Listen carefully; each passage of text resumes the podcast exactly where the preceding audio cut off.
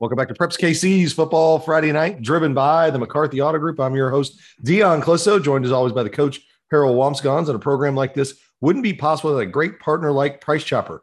For four decades now, Price Chopper has proudly been going the extra mile, employing real butchers in all their stores, triple inspecting produce, and offering the best rewards program in town.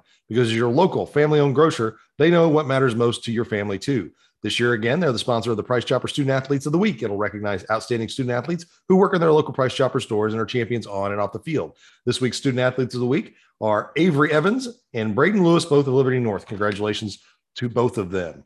All right, let's go ahead and get back into football and bring in a coach from one of our Remax Big Three games, Dan Joyner from Grandview. And uh, coach, first round of the playoffs, sometimes it's it's a hit or miss, and sometimes you get a really good game and you get to see a team you haven't seen all year in Harrisonville that has been hit or miss at times this this season. And uh, um, when you look at them um, when they're playing well, what what do they do offensively outside of Jace Reynolds? What do they do offensively um, to make him so successful when he's going well?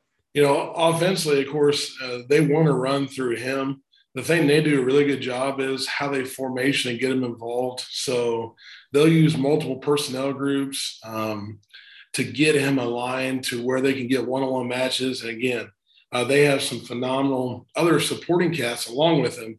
But I'd say as a staff, they do a great job each week just being innovative and creative and finding ways to get him the football uh, through different formations, whether it be on the perimeter, inside run game, and things like that. Coach, with what you just said, how did your defense handle that situation? What do you want to do defensively to to compensate for those things that they do? Uh, number one, of course, is you know we need to make sure we align properly. So with the multiple you know tight end sets, or they may be split backs, twenty-two personnel. Uh, what we have to do is number one, make sure we get aligned correctly. And the biggest key for us is tackling at the point of contact. Um, something that we've struggled with this year is initial, you know, just bringing some down first person. So this week, the major emphasis is, hey, when they're there, knowing what kind of tackle it is, is it a profile? Is it a shimmy? And just execute when we're there. So definitely just aligning the formations and then first person uh, being able to take them down contact. Offensively, what do, what do you like about your team right now? You know, uh, our biggest enemy is us each entire week. Um, uh, whether it be penalties or things like that, we've adapted kind of the system that we have here, and the physicality is definitely taken over now. Uh, to me, is just us being able to uh, have a clean game. What I mean is, you know, not having big plays called back or, you know, things transpiring down the field. We've progressed throughout the year and definitely gotten more physical and been able to run the football a lot more successfully. Uh, but again, we've been our own worst enemy through turnovers and penalties. So definitely correcting those as we make a playoff run. Coach, as you look at your offensive skill position players, what assets do they bring to the table? What are their good qualities as you go into this game? You know, uh, the, the biggest thing is we feel like that we have three or four kids at any point that can take any play a touchdown.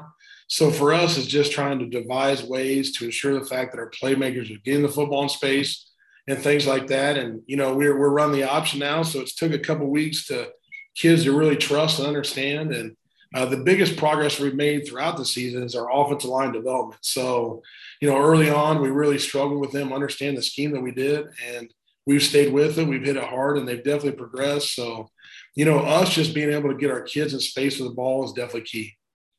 Well, and it's your first year there uh, as head coach. It, uh, I'm sure nothing progresses at the at the pace that the head coach wants it to. Sure. do you feel like here we are in week ten that that you, the kids have learned a lot and they're, and they're starting to really kind of grasp and and and get moving in the right direction? A hundred percent, and from every aspect. And and we had a little adversity like most schools did during the summer uh, with a little bit of COVID. So we got shut down a couple weeks. So being a new person in and a new program, a new philosophy is getting still Two weeks during the summer can be very detrimental as far as loss. So we feel like we've been playing, trying to play catch up. And finally, towards the end here, as we progress through, we kind of feel like the kids have an understanding exactly what we want. And we're having educated, you know, communication between each other as far as they understand how to communicate what they saw and how it's relevant to us. But I, yeah, I think, you know, you always want to be quicker than it's going to be, but we're definitely making great strides, whether it be in the weight room, on the field, all those things that pertain to winning. Coach, have you guys been able to score with your punt return or kickoff return teams this year? You know, we, we, we, we've scored with a kickoff return early on. Uh, we've had a punt return touchdown, and we've actually had a blocked field goal for a touchdown.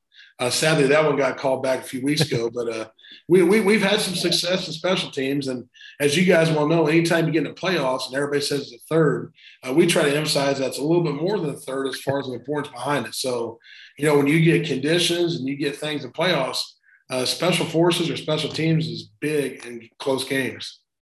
Well, coach, it should be a fantastic game. Good luck, and we appreciate you taking time with us. Thank you, guys. Appreciate it.